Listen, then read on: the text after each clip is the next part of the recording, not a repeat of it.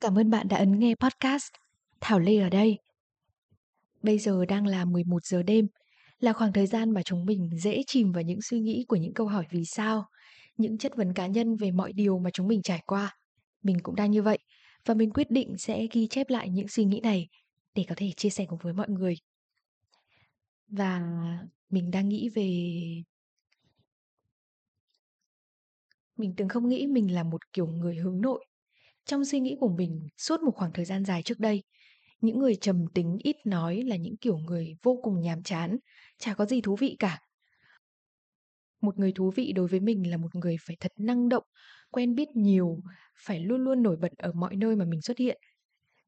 Và đấy thực sự là bản thân của mình cách đây 7 năm về trước. Giai đoạn đấy thì mình rất là nhiệt tình kết bạn, làm quen càng nhiều, mối quan hệ càng rộng thì mình lại càng cảm thấy hào hứng hơn. Mình từng có rất nhiều bạn bè này, từng không ngại thể hiện bản thân mình và cũng rất rất năng nổ trong mọi hoạt động.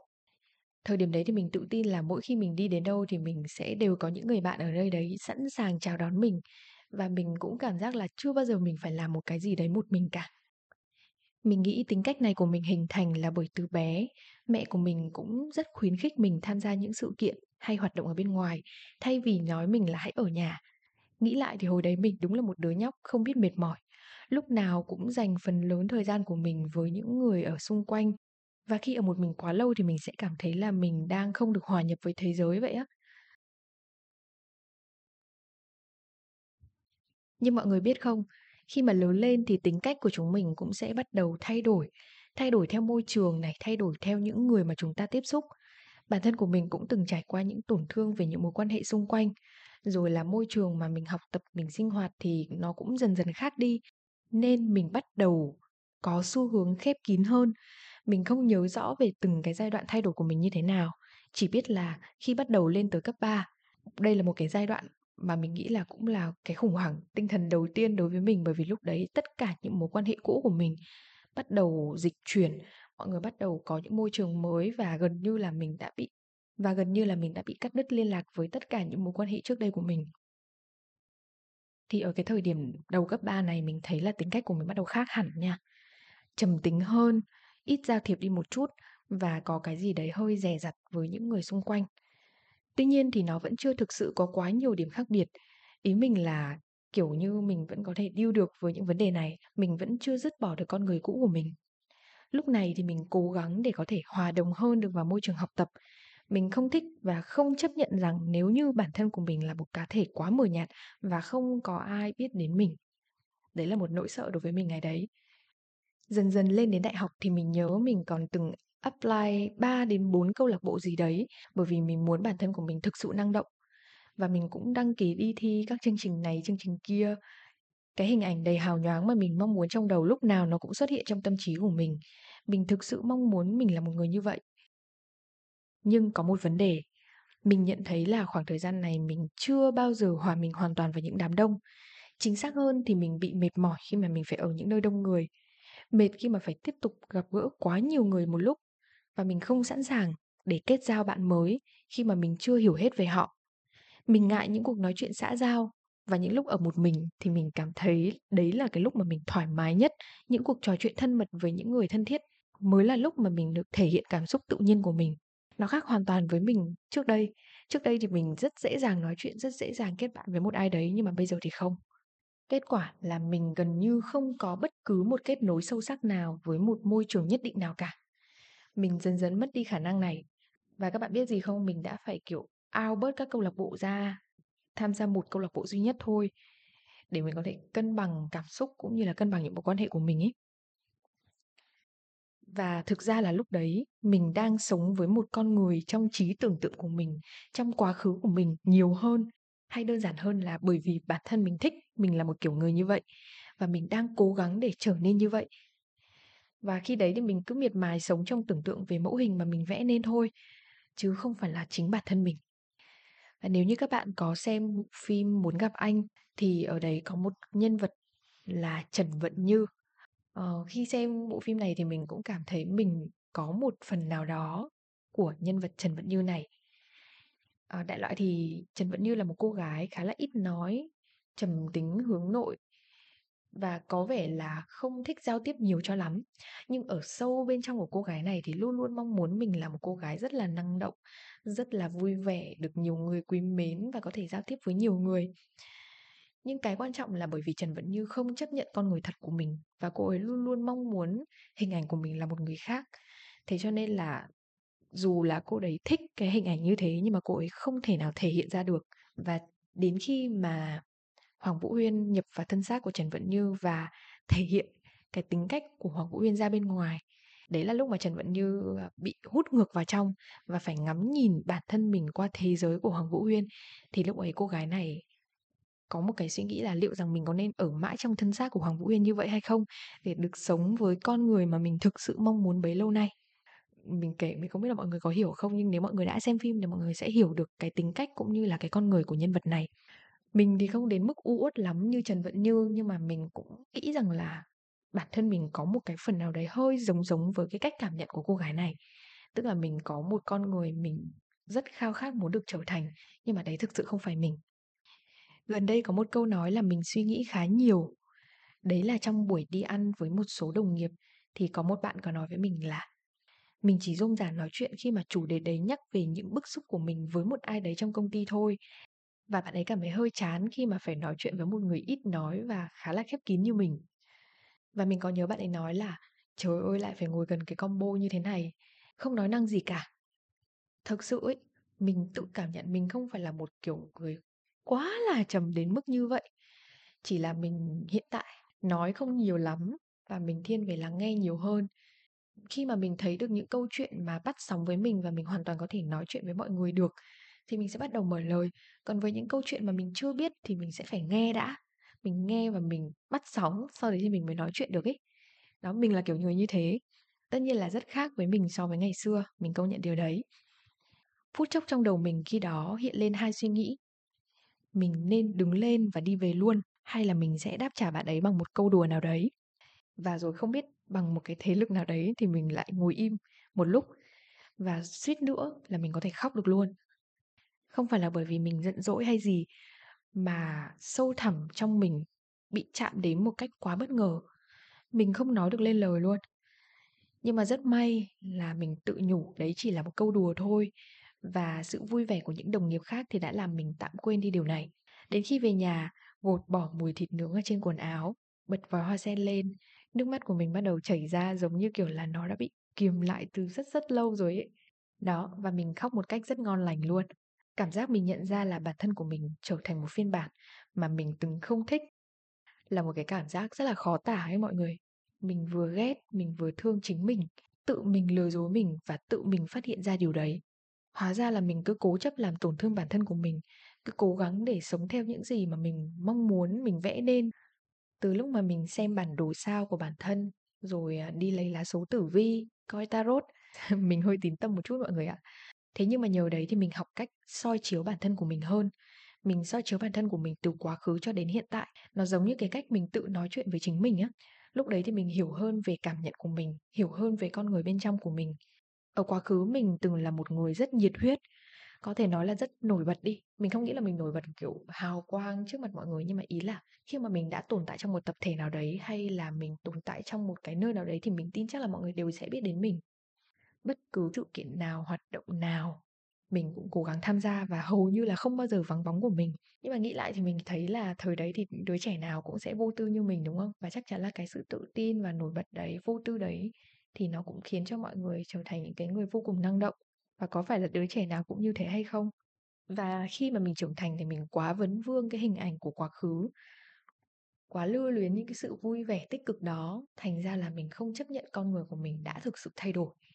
Quay lại hỏi bản thân của mình có vui vẻ với những gì mà mình đang cố gắng làm hay không? Mình thừa nhận là mình trả lời không. Mình là một người hướng nội. Mình là một người thân thiện, nhưng mình không phải là tuyếp người dễ thân thiết mình thích những khoảng thời gian được ở một mình mình có thể làm mọi thứ một mình mà mình vẫn ổn mình chấp nhận là mình chỉ có một vài mối quan hệ thân thiết thôi những mối quan hệ mà mình đặt hết niềm tin và có thể thoải mái nói chuyện vô cùng ít mình làm tốt vai trò một người lắng nghe ở những cuộc vui hơn là một người chia sẻ. Mình không giỏi gợi chuyện. Mình cũng ít khi xuất hiện ở những cuộc vui nếu như ở đấy không có những người mà mình hoàn toàn thân thiết, đấy mới chính là mình. Một phiên bản mà trước đây mình đánh giá là một người chán chết đi được, chẳng có gì thú vị cả. Một người mà tại sao trong cuộc nói chuyện lại cứ ngồi và nghe và, kiểu, thi thẳng mở choi vào với mọi người thôi, thì đấy là một người rất là mờ nhạt đối với mình ngày xưa. Và mình không hề thích kiểu người này trước đây. Nhưng mà ai ngờ đấy lại là chính mình của bây giờ. Mình của trước đây từng nghĩ là, mình sẽ không bao giờ ở nhà một mình đâu, mình sẽ phải đi gặp người này người kia, mình sẽ phải nói chuyện với mọi người, mình sẽ phải tham gia, mình sẽ phải bày ra những cái cuộc chơi như thế này, thế này, thế kia. Nói chung là cuộc sống của mình phải xoay quanh rất nhiều người thì mình mới chịu được. Nhưng mà thực sự không phải mọi người ạ. Càng lớn lên thì mình nghĩ là con người của mình sẽ càng định hình rõ hơn ấy. Và mình của hiện tại mới chính là con người thật của mình. Bây giờ thì mình chấp nhận bản thân của mình hơn, mình vui vẻ khi mà tìm lại được những cảm xúc thật của chính mình. Mình sẽ không phải gồng lên để trở thành một cái điều gì đấy quá khác biệt. Mình không bị cái cảm giác fear missing out, kiểu như là mình tò mò, mình muốn biết về những cái gì diễn ra xung quanh mình nữa, nếu như nó không phải liên quan đến mình. Mình không bận tâm quá nhiều xem là mọi người có yêu quý mình hay không. Mình sẽ, kiểu, không tìm đến đám đông để có thể có một cảm giác là mình đang được tồn tại. Mình nhận ra là từ trước đến giờ khi mà mình lựa chọn một môi trường làm việc, một môi trường học tập, một môi trường sinh hoạt, kiểu, vui chơi các thứ, mình đều nghĩ rằng là mình sẽ lựa chọn những môi trường ở đấy có những con người giống như mình từng thích trước đây. Đấy là, kiểu, phải rất năng động, phải rất sôi nổi, phải là những con người, cũng rất vui, hài hước các thứ, các thứ, các thứ. Nhưng đến khi thực sự mà mình join được vào những môi trường đấy rồi thì mình thấy là, um, cá nhân của mình còn chưa thực sự là một con người như vậy cơ. Nên là khi bước chân vào những môi trường đó mình hơi bị ngợp. Mình cảm thấy là, ừm, mọi người luôn luôn join với nhau, mọi người luôn luôn có những cái hoạt động cùng nhau. Nhưng mà mình thì mình không sẵn sàng lúc nào cũng có thể trở nên như vậy được. Mình cần có những khoảng thời gian để được tái tạo năng lượng và mình cần những khoảng thời gian chỉ có một mình mình và không phải lúc nào mình roi vào tất cả mọi thứ như thế.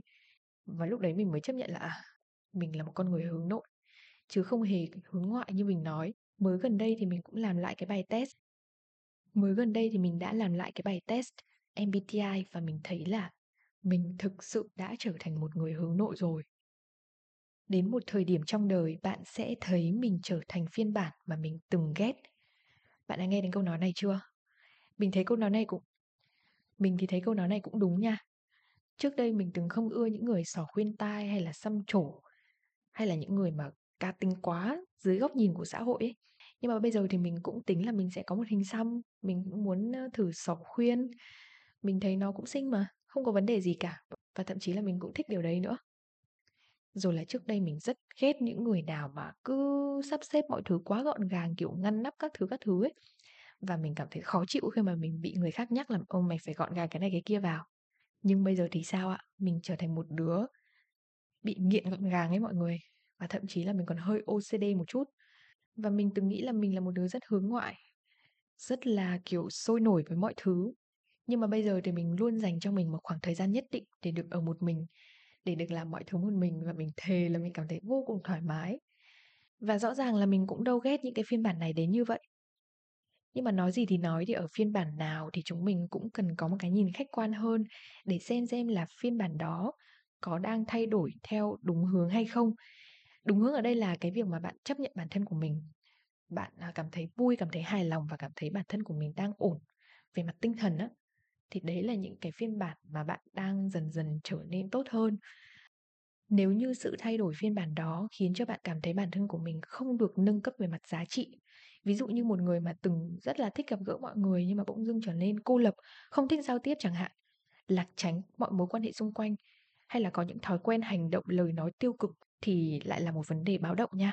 Lúc này thì chúng mình phải tự hỏi lại bản thân của mình xem là chúng mình đang gặp vấn đề gì, chúng mình đang có khúc mắc gì, chúng mình đã gặp gỡ những ai, môi trường như thế nào và chúng mình nên so sánh mình ở từng phiên bản để cảm thấy là bản thân của mình đang như thế nào và bạn có cảm thấy thích điều đó hay không?